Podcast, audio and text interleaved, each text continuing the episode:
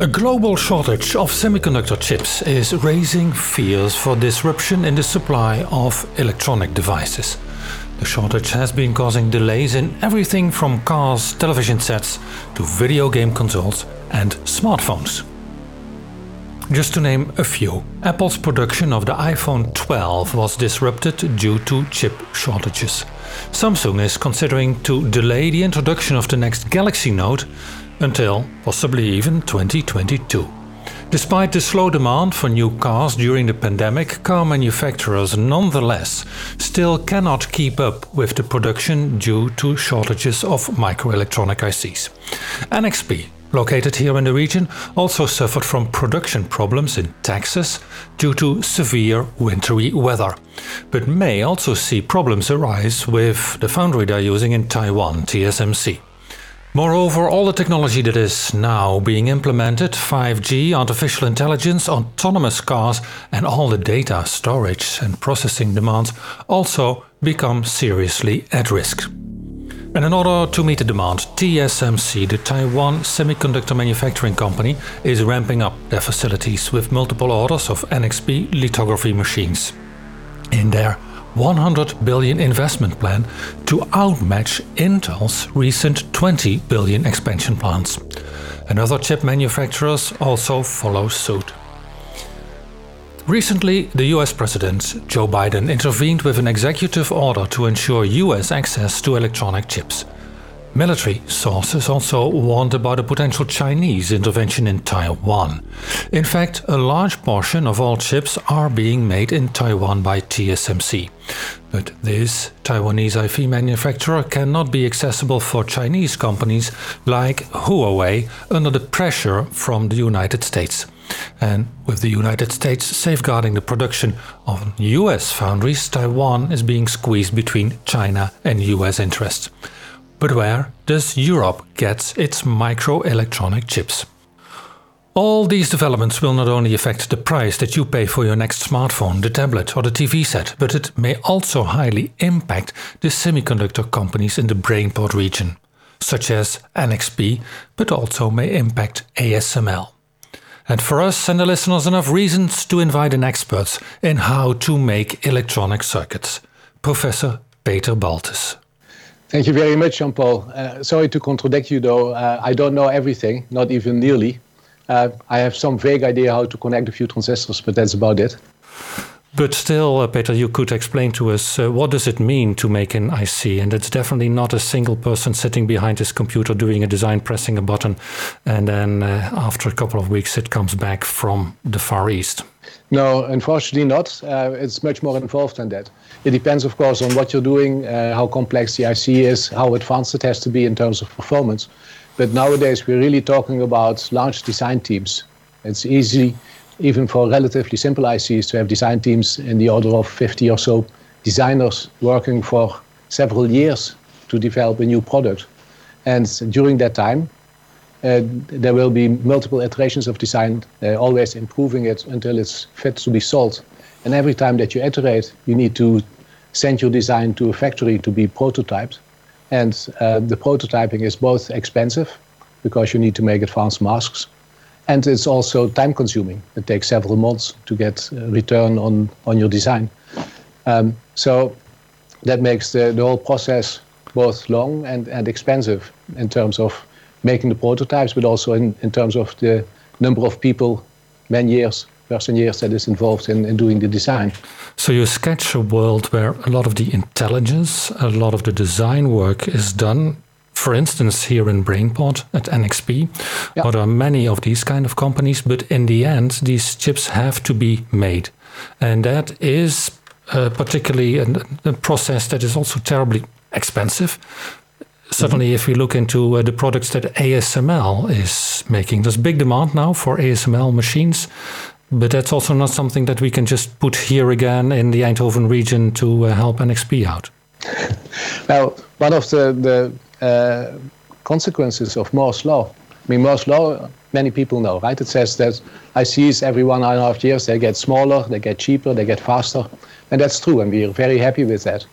One of the other consequences that's not so often emphasized is that it also becomes more expensive to build the factories um, in which you fabricate these ICs, and it becomes much more specialized to get the small dimensions, to get the high performance, uh, the accuracy and processing that you need to make them. And um, when when I was young, back in the Stone Age, uh, just about every uh, IC company in the in the top 100 in the world had their own state-of-the-art fab because it was not that expensive. I mean, for a mere 100 million or so, you could have a state-of-the-art fab. Um, but over time, with Moore's law, every next generation, the fabs became more complex and more capital intensive. You needed more money to build one. And as a consequence, fewer and fewer IC companies have their own state-of-the-art fabs. Nowadays, there's just a few companies in the world that really can provide the very newest generations of ICs because the large investments are only possible for these large companies, really the, the top few companies. And they can make these investments because they can produce the large number of chips that economically justify these investments. And is it by so, accident that, that one of the largest is in Taiwan? Um, it's, uh, it's, it's not an, an accident. I think it it is uh, a, a, combination of uh, of reasons why you want to have a, an IC fab in a certain location, but it mostly has to do with the fact that you get uh, this um, scale uh, of of, uh, of manufacturing, and TSMC is one of these companies that really went for scale early on. They decided to not make their just their own ICs. They really opened their fabs up for anybody in the world that wanted to have their chip fabricated. That's that's called the foundry service, and they were quite happy to fabricate that for anybody who was willing to pay their bills. Um, and as a consequence, they got a really large volume of ICs that allowed them to have a big turnover and allowed them to do the big investments. Mm-hmm. And that has paid off for them.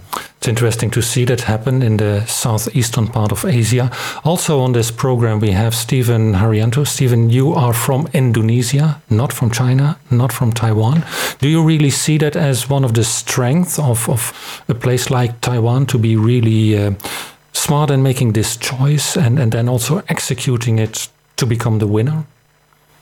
I think so. So, if you look into the industry of particularly East Asia, um, they uh, starting from Japan and Korea, they have already maybe for the from for uh, since the last uh, 60, 70 years, they've been trying to move uh, up chain, uh, starting from the simple manufacturing in, into the more complex manufacturing. And I think if you look into the examples of Japan and also the likes of Taiwan, I think they are the two very success, successful, including Korea as well. Three of them actually include the very successful examples of how these companies can improve upon their supply chain and move up into the let's say the, the food chain uh, to try to be able to manufacture things more and more complex and in particularly taiwan has been very successful in building this chip um, empire uh, that proves them to be one of the biggest chip manufacturers now around the world. Mm-hmm. So a lot of that is concentrated in Taiwan, and we all have heard about the debates of whether Taiwan is a country or just a province of China. We have seen high uh, um, high-ranked admirals in the U.S. Navy warning about a potential intervention in in uh, Taiwan, possibly just for the reason of maintaining access to this. But I can also imagine that for the United States, Taiwan is so important, so critically important, that that may really give rise to geopolitical tension. But is is the activities in Taiwan really so um, important for the entire industry? Is it really that because of Moore's law, there are only a few places in the world, and that happens to be in a place that is heavily disputed? Yeah, I, I, cannot comment on the geopolitical consequences. I mean, the, the, for me, electronics is about as complex as I can handle. But the, the impact of that type of uh, product that, that TSMC fabricates, for example, it's huge. It goes in so many things. It, it's really uh, essential for our way of living. If we really would be without chips, and any chips, we would not have fresh drinking water, we would not have food. I mean, it goes way beyond our cell phones. Right? Electronics is in our cars, it's in our bikes, it's uh, in our lighting, it's everywhere. If you don't have chips, we, we cannot live the way we do. And in many cases, we cannot really survive even. So yeah, it, it really is extremely important to have access to IC fabrication. And I'd like to add uh, a comment on that as well. So China, in particular, also sees this chip manufacturing as a very, very important uh, industry that they have to master in, and that's why they have invested as well uh, billions of dollars in this company, in this new Chinese company called SMIC.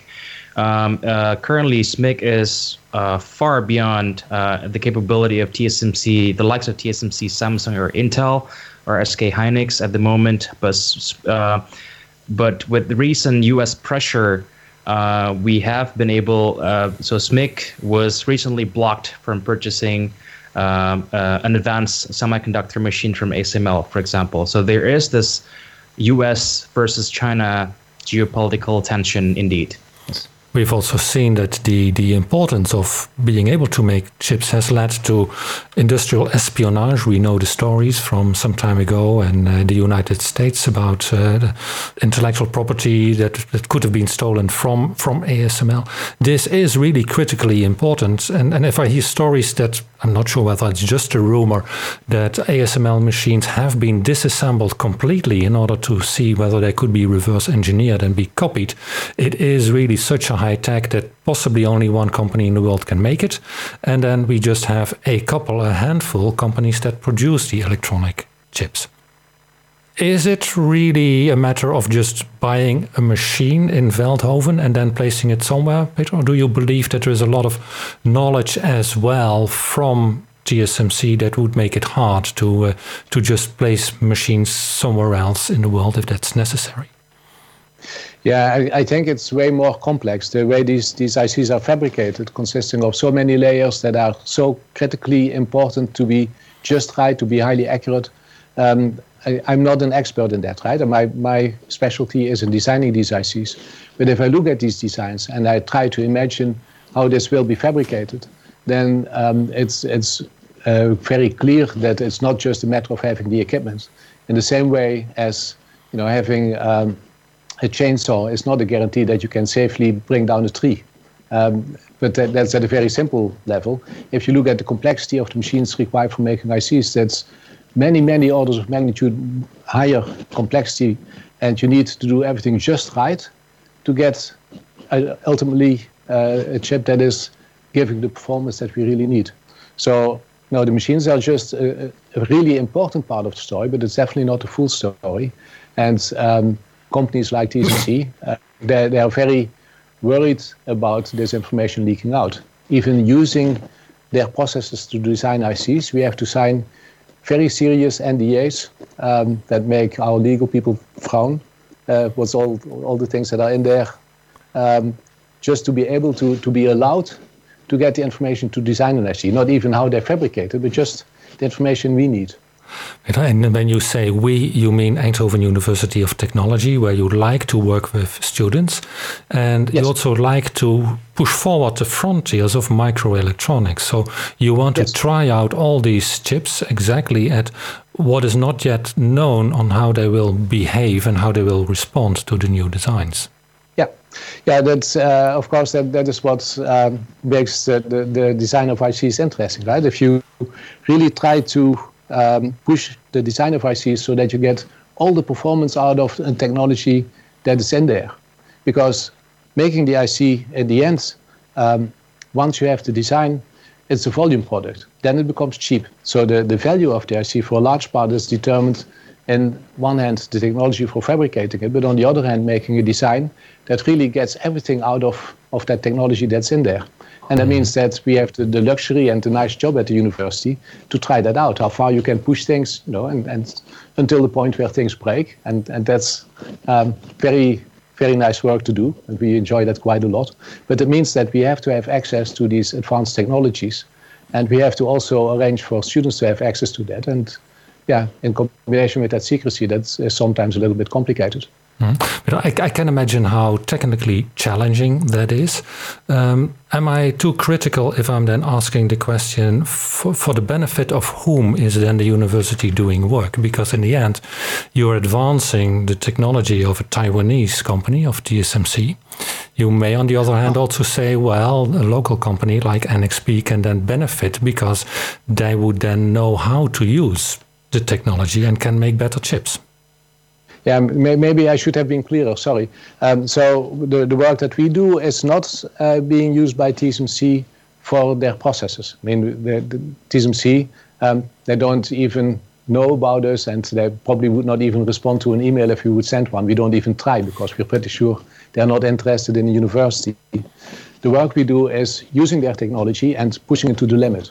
And that is interesting for companies, not companies that fabricate these ICs, well, indirectly maybe, because it helps them sell more products, but um, it's mostly interesting for companies that design products, right? Because they can look at our experience, our, our experiments that we do, and uh, use the ways that we find to get the most performance out of an IC.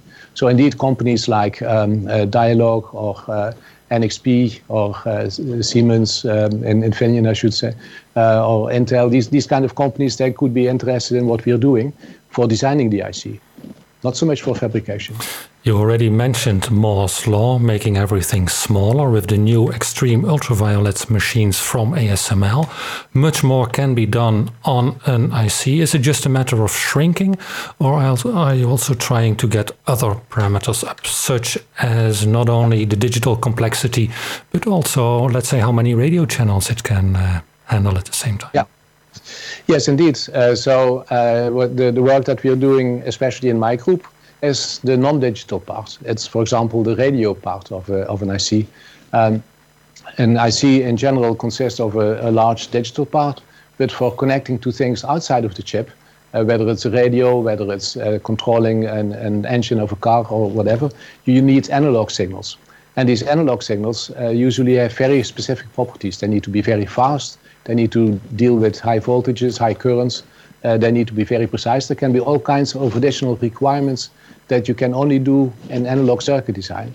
Now, the part of the IC that is dedicated to analog usually is relatively small, but the impact of that part on the total performance is very high. And so, a lot of the effort uh, in our university and also in our group is dedicated to seeing how far you can push the performance of that.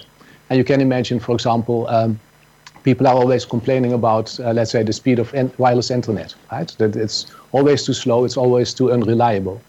And that is because there are so many people that want to use the radio spectrum in this one frequency band at 2.5 gigahertz and nowadays also at 5 gigahertz at the same time. But there's a lot of radio spectrum that is not being used at much higher frequencies.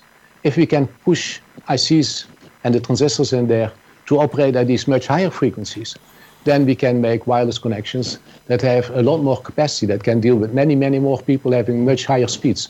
That's just one example of what you can do. But you do mm. that mm-hmm. by pushing a transistor until it really hurts. Right? I mean, you, you really want to get everything out of there. That story about working on the analog components reminds me of the older days of Philips Semiconductors, maybe also the early days of NXP, where NXP was seen as an analog and mixed signal powerhouse as opposed to the digital and the memory uh, kind of stuff. However, during the debates of um, the acquisition with uh, Qualcomm, it was mainly the security, possibly also the automotive parts, uh, artificial yeah. intelligence, possibly. To me, that sounds more like digital rather than the analog strength. Uh, is there a shift uh, away from NXP, whereas the old tradition is still continued at the university? no, no, I, I don't think so. Um, I, I think what has happened is that, uh, like in, in many parts of the IC industry, there's a lot of consolidation going on. Right? So NXP bought some other companies and has acquired uh, through that also a larger portfolio of digital components and, and digital technology. So nowadays, it's a company that is um, not solely uh, focusing on mixed signal, but in addition also has some quite good digital capabilities. But the nice thing is that they can do both. And you need both. You need advanced digital technology to get the processing power, the, the, the speed, um, the, the uh, uh, complexity and, and uh, operations that you can do. But you also need the analog performance.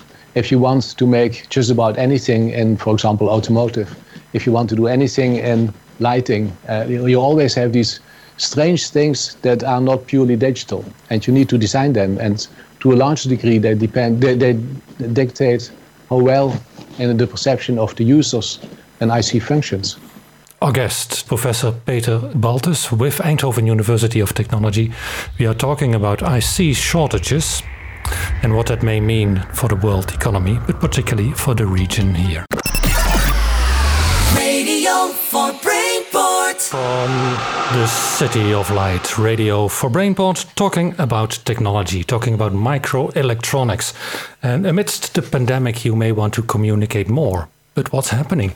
Apple's production of the iPhone 12 was disrupted due to chips shortages. Samsung is considering to delay the introduction of the Galaxy Note, possibly even until 2022.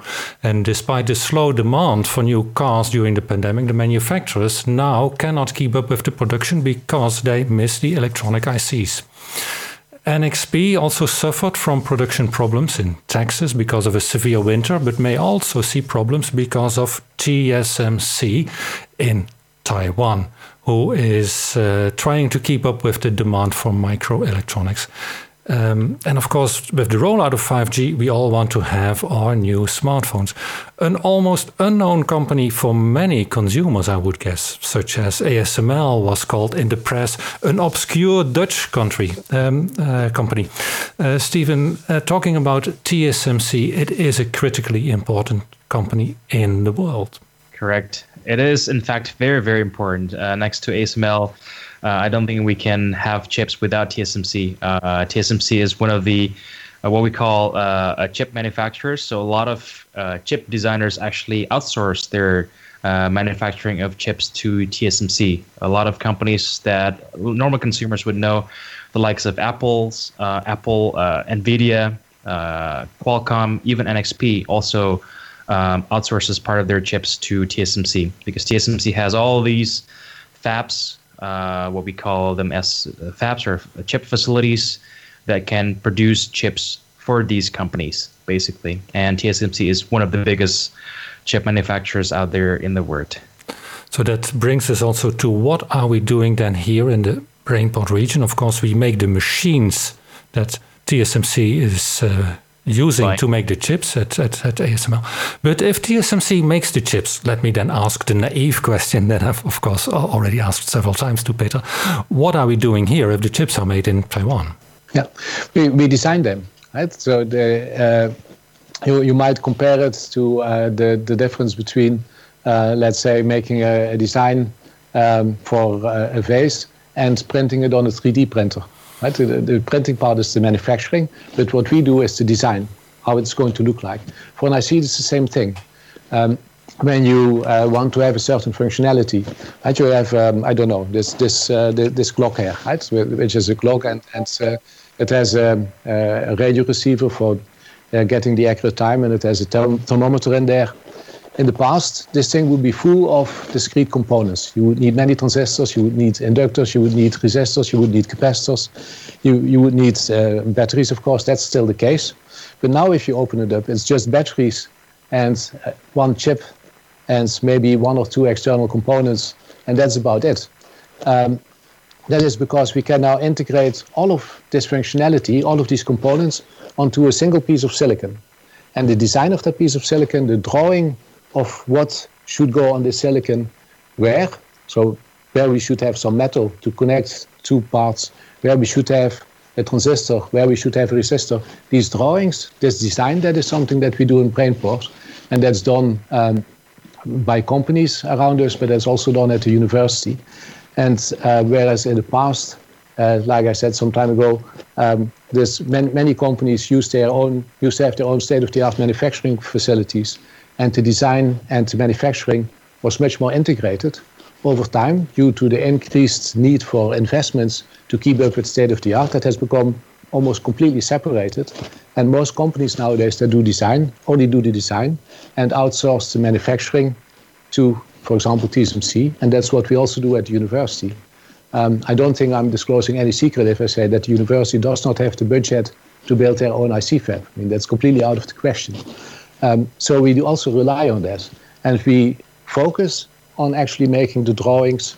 Um, and that starts from uh, first deciding what we want to do, then making a sort of abstract design of how it should be, and ultimately really drawing, like in a paint program, part by part, the pieces that should be on this on the silicon, and that will then be um, somehow created by, by uh, masking making facility on very small pieces of mask.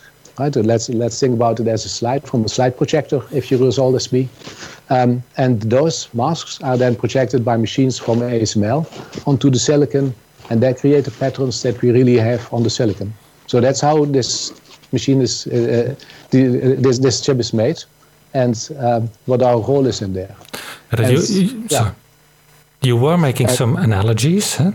If I compare that to uh, the design of a complete city, then you need streets and you need houses.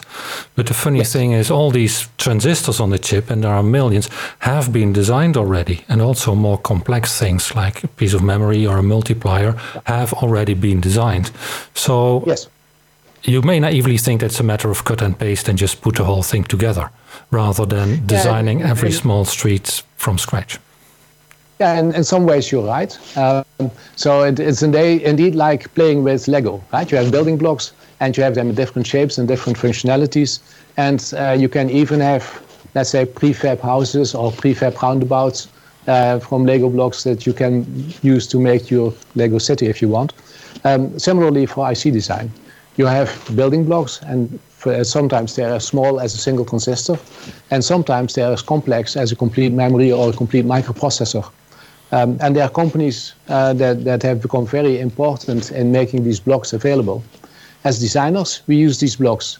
Which blocks we use depend on what we want to make. The digital part nowadays is made, usually made out of fairly large blocks. You get a processor, you get some memory, uh, you get some I/O uh, functionality. Mm-hmm. But that is because there's a lot of abstraction possible in digital. In digital, there's some margin in the design. Uh, we work with ones and zeros, and even if the signal is not perfect and it's 0.9 rather than 1, everything still works. You can still round it to whatever it's supposed to be.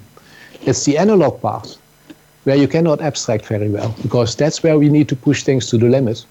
Um, and that's where every part is really handcrafted down to the level of transistors and some, sometimes even within the transistor. Um, and that is needed to get this performance out.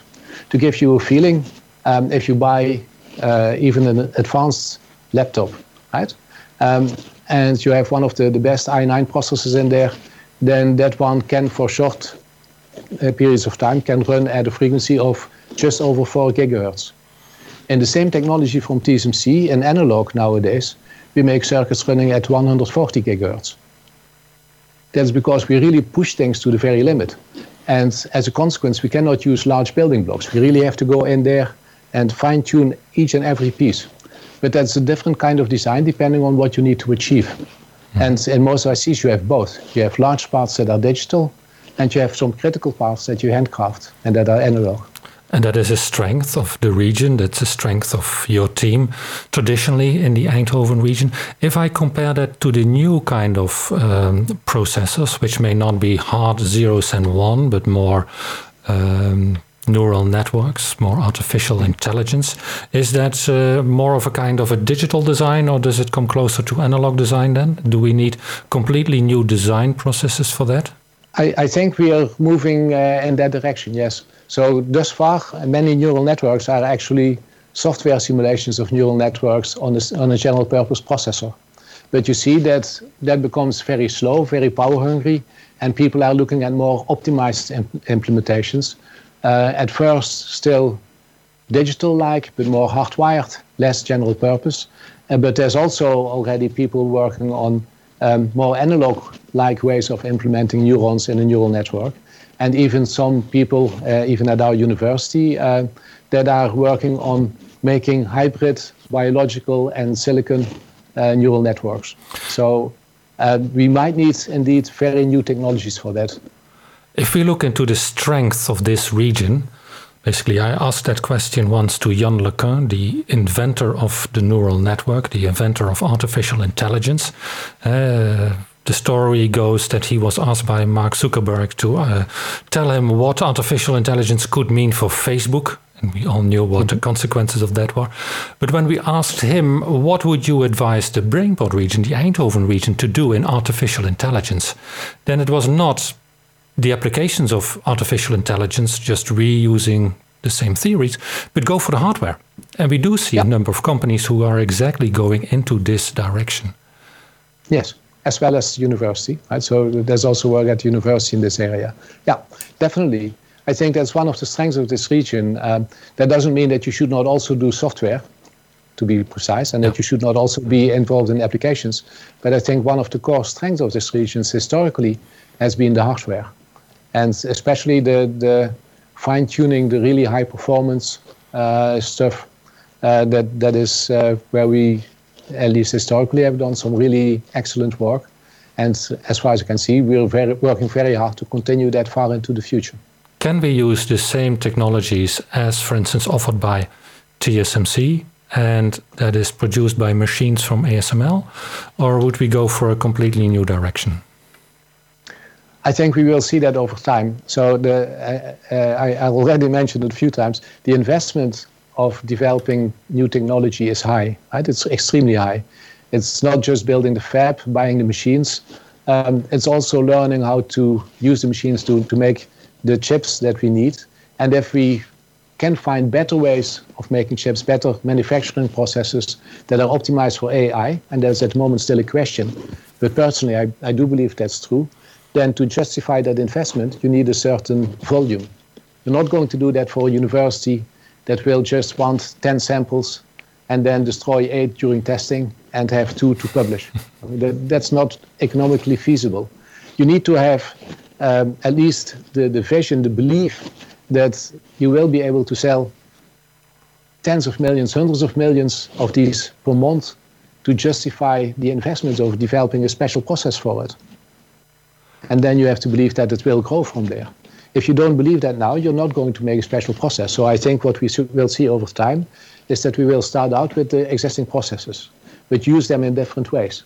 And during design, we will uh, go more analog, we will go more uh, uh, specialized devices, we will use the interconnect in different ways. Mm-hmm. Um, and then maybe we will see some use of specialized processes with special features. And maybe will become an, we will get an option on an existing process that will make it possible to make even more efficient AI.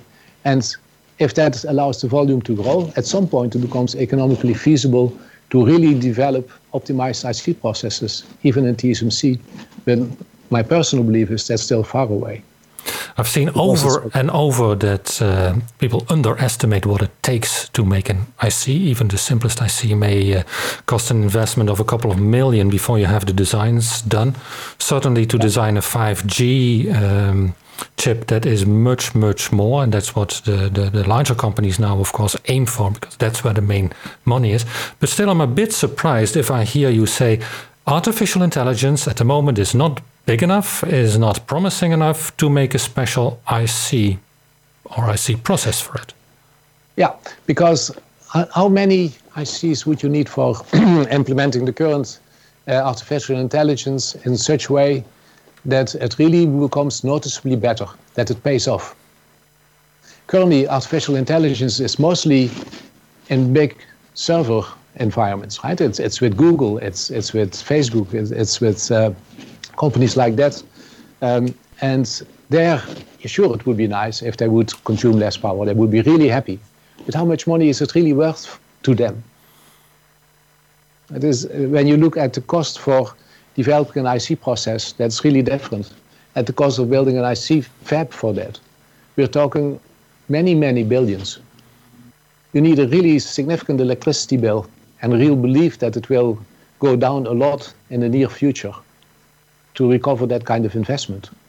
Um, I think it will happen, but it probably will happen when we start seeing more and more AI in the edge, right, in, in small devices. When our phone does not necessarily need to communicate with a server farm, with a big server uh, farm in, at Google to interpret what we are saying to Google Assistant. It's when that's being done locally. Then it becomes really important to have something that's power efficient, that's cheap, that's reliable, that doesn't really empty the battery after three or four commands, right? And and to make that possible, then you need really large quantities. We sell more than 1 billion phones a year. I mean, that, then you, you talk about serious quantities if you can get it in there. But um, that might take some time. Nonetheless, we see uh, Moore's law accelerating. We see the continuation of the processes, but maybe that's much more of an evolutionary process where every time there is a little bit more functionality in the smartphone, and then you can extend what you have already been doing. This revolution, apparently, where you have to start from scratch and then go for the volume and suddenly compete with the 4 billion Wi-Fi chips that are made a year, that is a big step. That's what we see all yep. the time. The, the, the, the large volumes that you need to to have these processes going. But then, still in this region, we are investing in photonics, and that has to go through a kind of similar process. And I almost would yes. then think, but there must also be huge thresholds before that is going to fly. Yeah, that, and indeed, I mean, it's. Um, uh, it's really important that we do that, right? I mean, there's no doubt that we will need something that allows us to go much beyond what silicon will be able to do, because at some point silicon is going to run in such large physical and economical barriers that it's going to slow down Moore's law, and we will need something for beyond that. Um, but if you do something that is really new, um, then the investment needed for that and the time needed for that is large. And um, I'm very glad that in Eindhoven we already start working on this, so that we will have a technology um, that is giving us something new and something exciting and something that will really open up new possibilities at some point in the future. But um, it's my yeah, it, it, it will require so much work, so much investment that we should not expect that to happen next year or the year after. That that will take time. By that, do you mean quantum technology, Peter? No, I was talking about photonics, but quantum is basically the same thing. And what I see is that silicon at some point is, is going to slow down, and that opens up the, some, some opportunity for new technologies. We need something new. In the same way that we needed something new after vacuum tubes, at some time we will need something new after silicon. Um, but I'm not even sure which one of these technologies is going to be dominant. Whether it's going to be graphene, whether it's going to be uh, opti optical photonics, whether it's going to be uh, quantum technology, whether it's going to be all of them in different combinations. I think nobody really knows for sure. We all have hopes, we all have expectations, but we don't really know. And so it's important that we develop these technologies, that we explore them, that we see what can be done by them. But when you look at the phase where this technology development is now, and you compare that to uh, the history of silicon, then it's really still early days. And there's still a lot of work that needs to be done. And that's not to say that this is not important or that we should not do that just the opposite. We should do that and we should invest in that and we should work harder and faster. But even then, it will take time. If you have to give a number, um, uh, looking at the end of Moore's law and looking at the end of silicon, how many years? How many years are we are we away from it? Now, this is a sensitive question because not all my colleagues at university have to say, would give the same answer to that. I'm sure my, some of my photonics colleagues would have a different number in mind. But if I look at this, um, and I compare the stage where photonics is now, for example, right? and, and I compare that where we were with silicon when I was young, it seems to me like if you need to bring um, photonics or quantum technology to the level of maturity where you could really replace mainstream things, in mobile phones or in cars. I think yeah, we it's it's more than 10 years. It's maybe 20 years. Right? It's, it's really a long time, and we need to fill that gap. We need electronics for all that time, and we need to push electronics even harder to fill all the needs of people until we have replacement technologies that can take over and do even better. But um, I'm not going to retire. I'm going to keep working on this because I want to see that change, right? But we, we will need for quite some time work really hard to, in parallel, develop new technologies, really break through new technologies, and keep pushing and squeezing silicon technology until it really hurts, right? Until it really can do what we need it to do. And it's ah. going to be an exciting time. Are we cherishing our strength in microelectronics enough in this region? Uh, are the students that you educate uh, finding their jobs easily, Peter, or uh, is there too much attention for the, the new kid on the block? No, I, I think yeah, the students have a difficult, right? Because they have to choose between several offers usually. So uh, in that sense, it's not easy for them, but uh, they always find a job. I mean, they, and they find a job many months before they graduate, uh, unless they really don't want to. Mm. Um, so it, it's not like there's no appreciation for the students that that uh, look into this field, and that's not just in Eindhoven. Um, in Eindhoven, we see fortunately a, a, a, large number of students that choose this kind of specialization. Even then, it's not enough. But we also see that in the world, there's a lot of rising interest in designing ICs, and especially the kind of high performance design that we do. Um, for example, uh, we, we, are teaching now an, an, online course, and we see that we have now more than 1,000 students attending that course worldwide because people are interested and, and for a good reason. I mean, it really is exciting. It's, it's almost like driving a Formula One car, right? You need a very good car, but you also need a really good driver.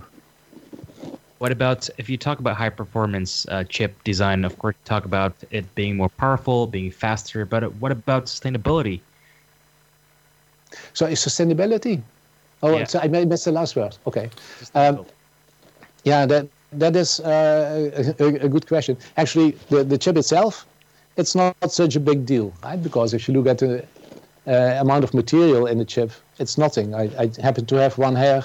Um, that I, I happen to know because I, I actually found a scale where I could weigh it.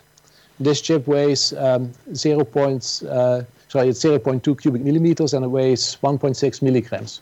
Right? I mean, in terms of materials, um, it's as sustainable as anything. Because, the, uh, of course, there's energy required to process it, but I don't think that's these are the big.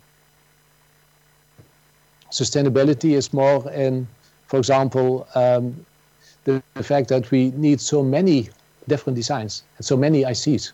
We, we find that we can do more and more functions more efficiently electronically. Things that we used to do mechanically, like a car, right? We, we had mechanical cars, now we go to electrical cars. Um, used to have mechanical um, still picture cameras, now we have electronic cameras. We see more and more things that can be done better electronically. And that is because you can make all this complexity very reliable, very cheap, uh, very efficient in an IC. But as a consequence, we need more and more ICs, and these ICs need to be designed. And that is a sustainability issue as well. At some point, we will see that we um, not just have a limitation in the production of ICs, but we also have a limitation in designing all these different kinds of ICs. What I don't hear you uh, say is the power consumption of the ICs themselves, because the, the amount of energy. There used to be uh, people say that 20% of the uh, world energy goes into lighting. That has been reduced uh, even below 10% by now.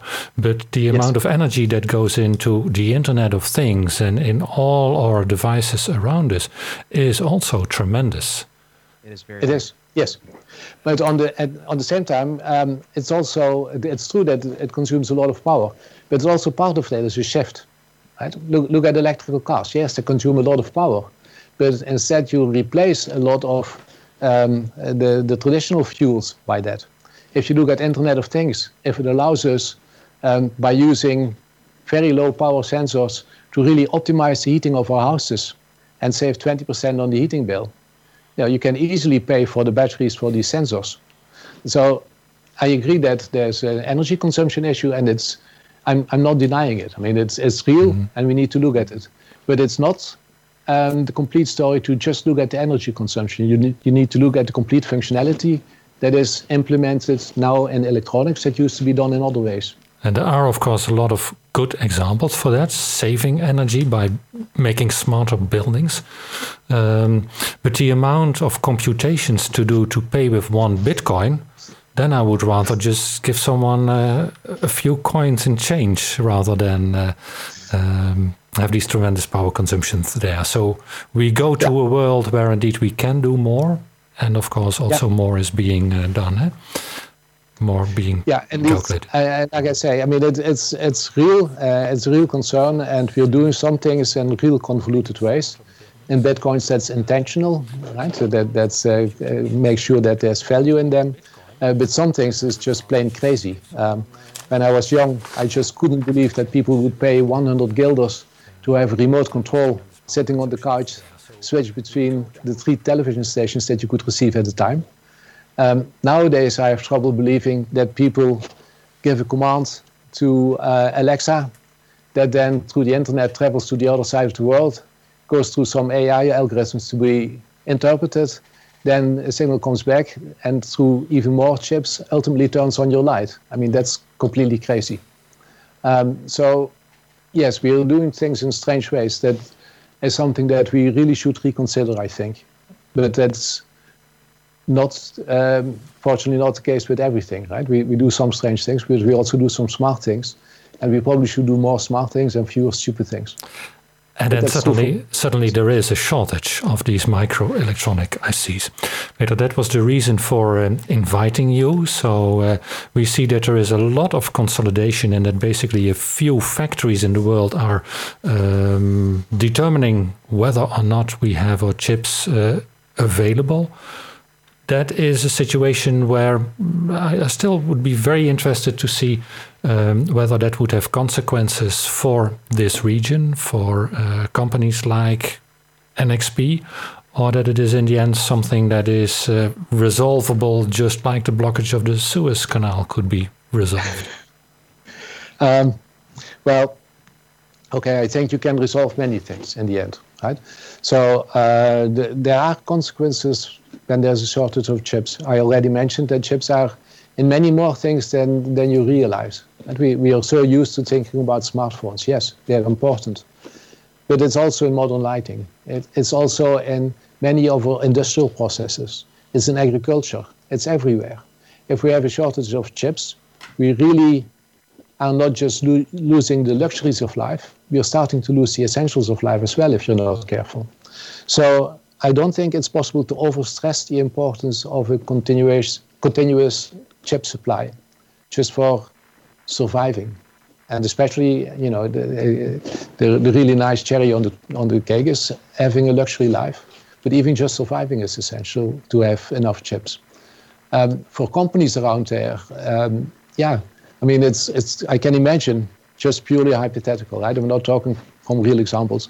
But if you have invested all these millions and all these hundreds of man years in designing this perfect chip, and you have your customers lined up that want to buy it, and then you learn that there's no capacity in the factory to actually produce it, that would be slightly frustrating, I would expect.